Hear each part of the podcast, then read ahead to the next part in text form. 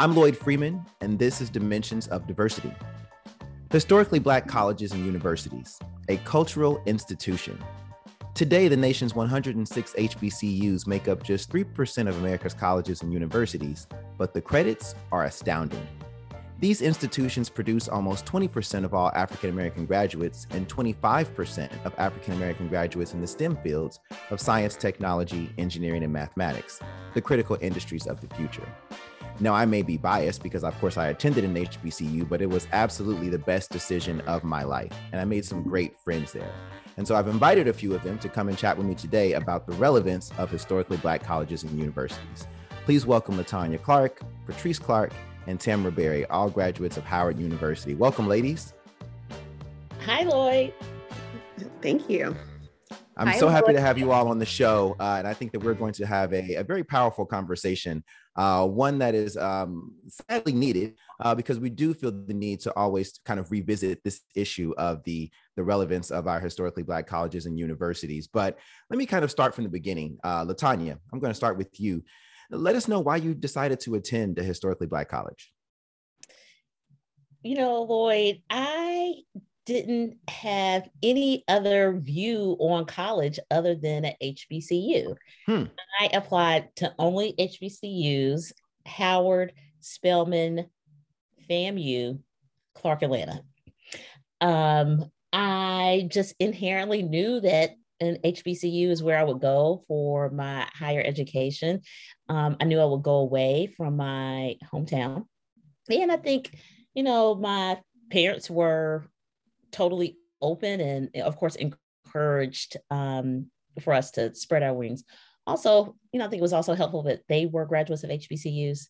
Aha. Um, and my grandparents were graduates of HBC, HBCUs and just, you know, family went to HBCU. So it was, I didn't think of anything differently.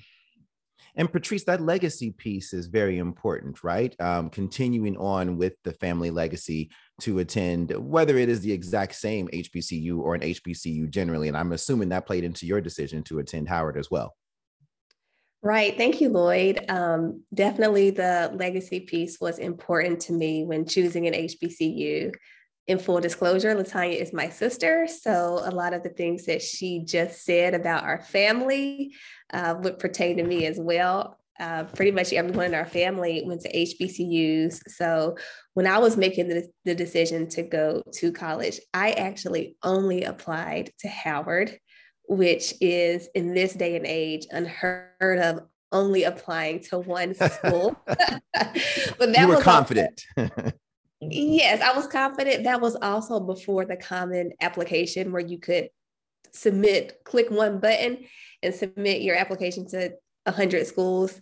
Um, but I did apply early. I applied early decision and I got in early. So fortunately, if it didn't work out, I still had time to apply to other schools, but that was very important to me. Now, Tamara, is the same true for you? I mean, was were HBCUs that embedded within your family, and you were just continuing the legacy of uh, attending HBCUs? Um, my mother went to Tennessee State University, so um, there certainly was a legacy in that respect. But being from Nashville, Tennessee, I knew that I didn't want to go to TSU because I wanted to get away from home. And um, I wouldn't say that just although my mother did go to TSU, I wouldn't say that my experience was such that I was only looking at HBCUs. Um, I was looking at Washington, D.C.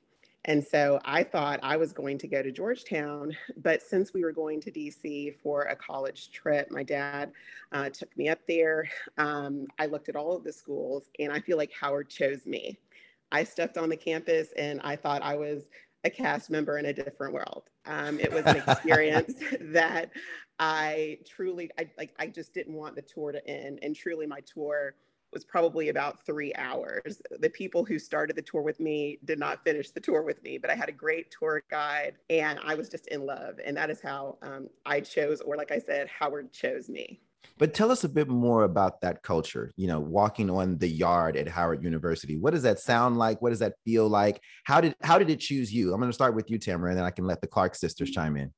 Well, you know, I think a lot of the things that we think about when we think about the yard um, and that experience and just like the feeling that you get walking on the yard um, were not even present during my tour. I toured at the beginning of December. So when I say Howard chose me, it truly was just kind of talking to the tour guide, seeing and walking around the campus. There weren't that many students on campus because I think they had just finished exams. Um, but it just felt like a place that I belonged. Um, the things that were shared as far as the way that the school operated, the way that students um, were engaged and involved, um, it just felt really exciting to me. And I think it probably is worth noting that it was completely different from my uh, high school, middle school, and elementary school experiences where I was very much a minority. Um, and just to think about being in an environment with so many um, African American students that were from all over the world, not just all over the country, but all over the world, uh, really was appealing to me. Yes. Latanya, what was the culture like when you first stepped foot on Howard University?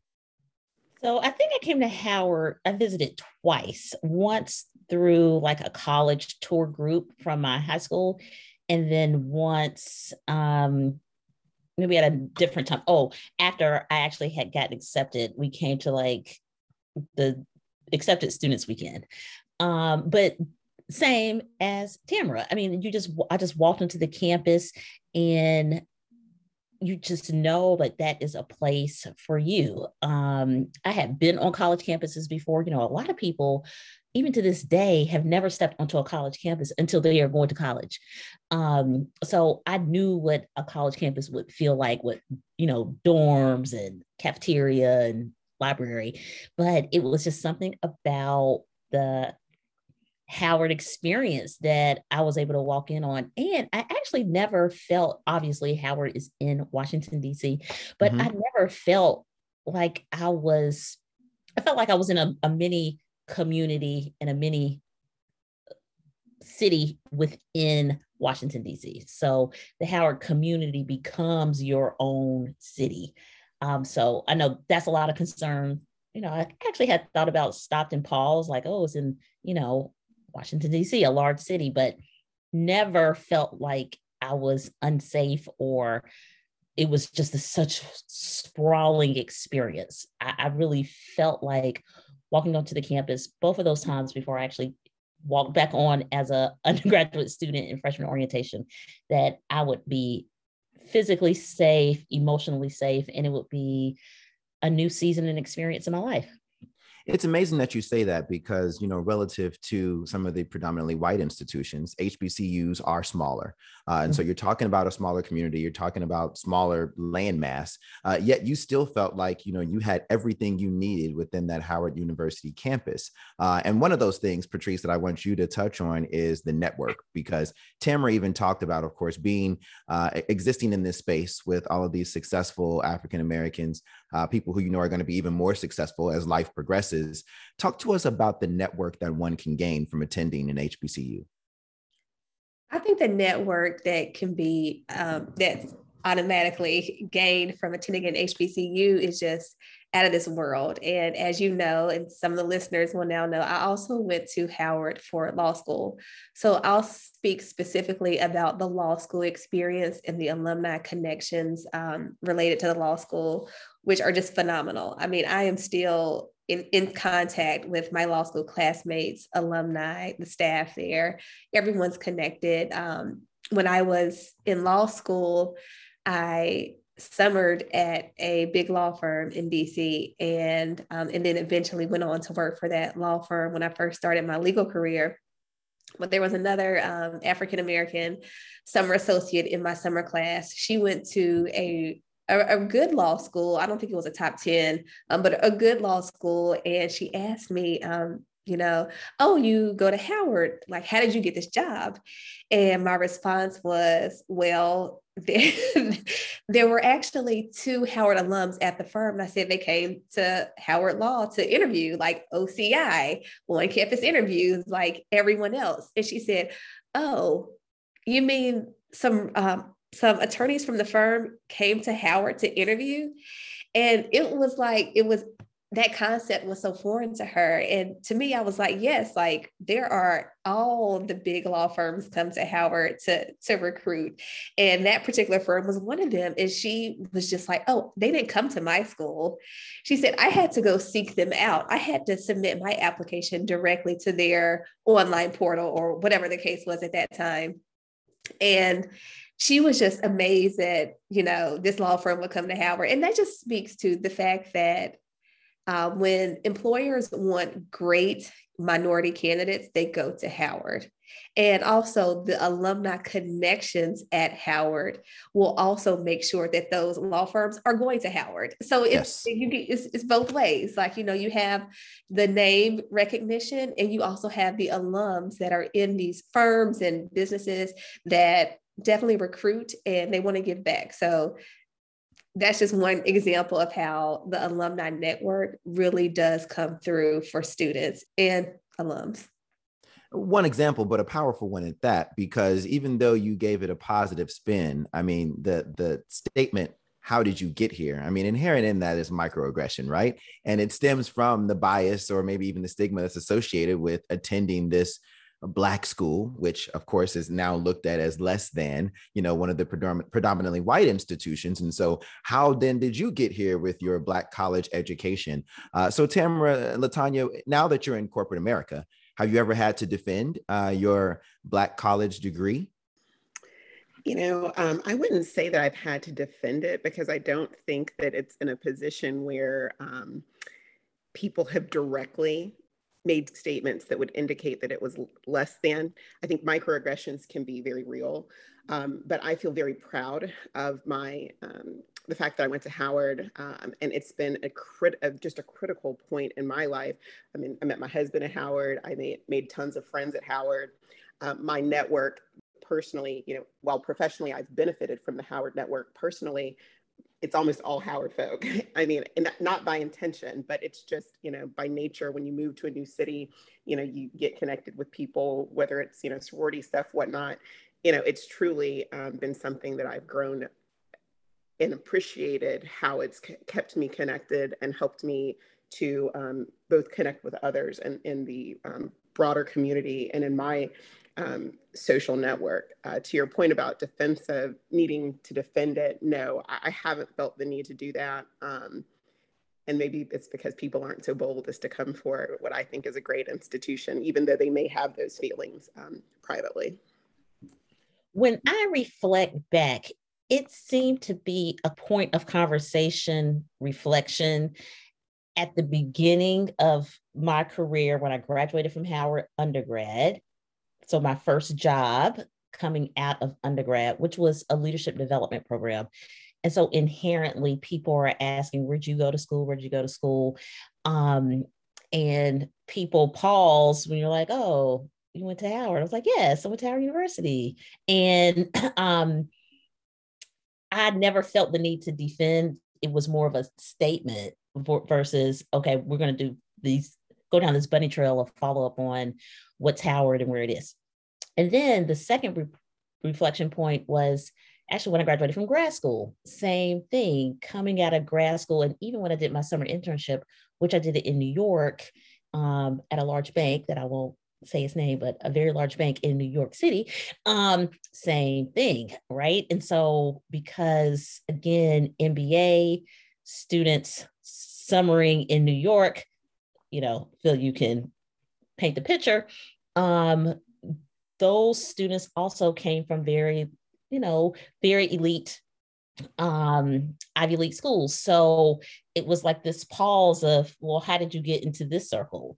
Well, I got into the same circle as you got into the same circle. I interviewed, I met met and exceeded all of the qualifications and i'm here as a summer intern at insert large bank's name in new york city so um so th- those have been my only experiences where I can distinctly having to um, defend. And then obviously, then as you move into your career, um, I think the talking point becomes less about where you went to school. And then, of course, it's more about what your talents, capabilities, um, and, and um, expertise is.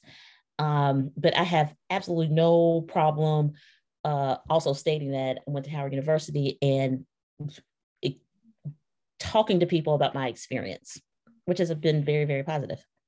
Now, I'm making an assumption here, but um, I'm going to move back to Patrice because I didn't even ask you, you know, whether that individual who was inquiring as to how you got here, whether that was also a person of color or or not.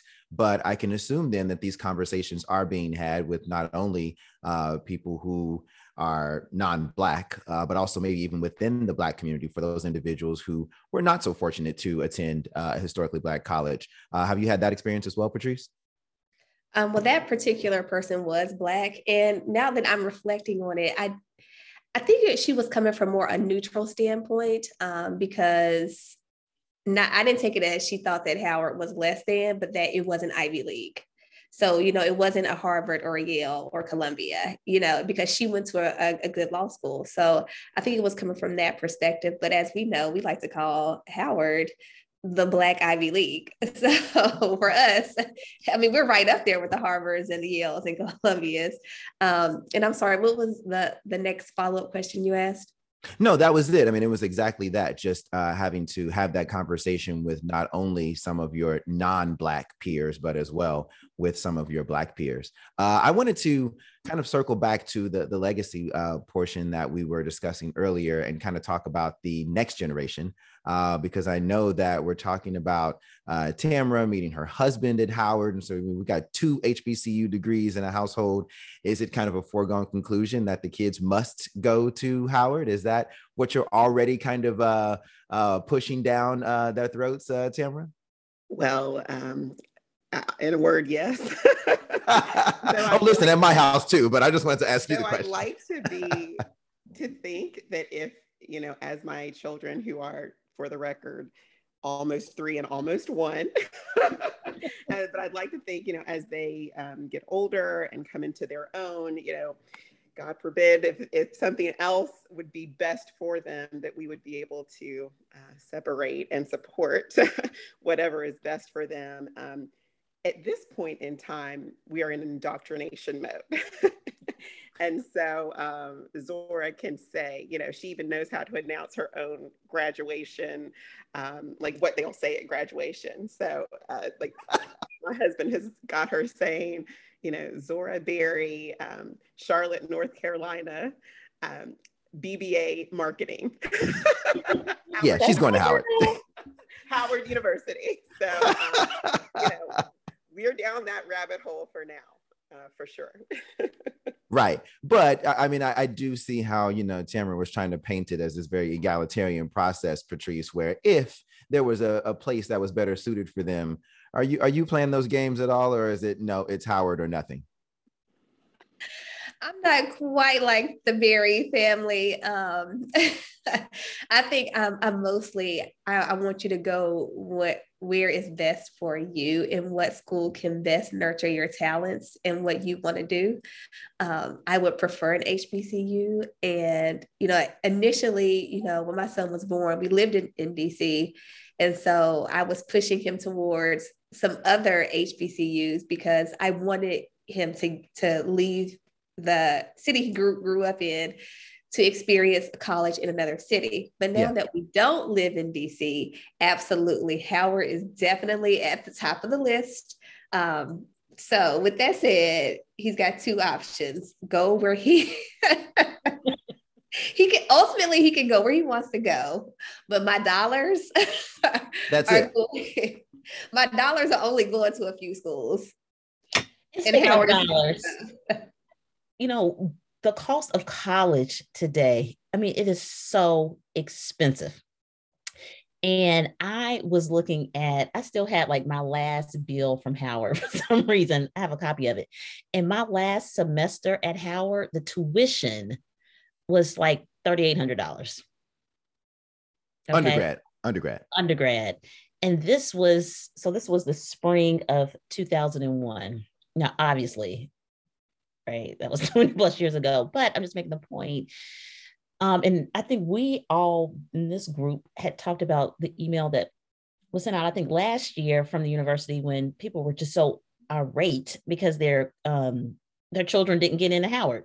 And the president said, look, like the the goalpost has changed and many of you will probably not get into howard um, today and so i look at what the cost is and and you know tamara and patrice said it so right you know you got to know where your children are what their desires are and so for the people who are pushing their children who either won't be able to sustain the academic rigor and then what the cost is you know does that even make sense for your child to then go into hundreds of thousands of dollars of debt yeah. Right and then we're back still in the same cycle of not having generational wealth and opportunities within black families and black communities so that i know that goes off on a whole different tangent but we love Howard. We all benefited from Howard. We want other people to benefit from Howard,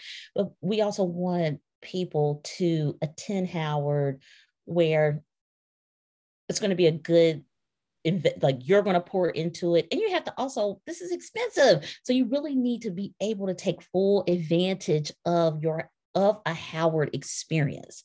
So if you are not taking full advantage of a Howard experience and then you're going into hundreds of thousands of dollars of debt, if it don't make dollars, it don't make sense.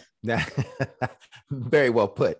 Very well put. Now, I know that we spend a lot of time, and of course, it's because that's that's where we attended and talking about Howard, but the relevance of historically Black colleges generally. Uh, and so, again, you know, even Latanya framing it by way of you know what the cost used to be and what the cost is now even the popularity um, you know tamara referenced a different world and so you can kind of see the spikes in you know the interest that uh, some young black kids had in attending an hbcu when that show was on the air and certainly in the era of Kamala Harris. You know, you've got another spike in popularity for historically black colleges. But in, in talking about today's generation, I'm going to start this conversation with you, Tamara.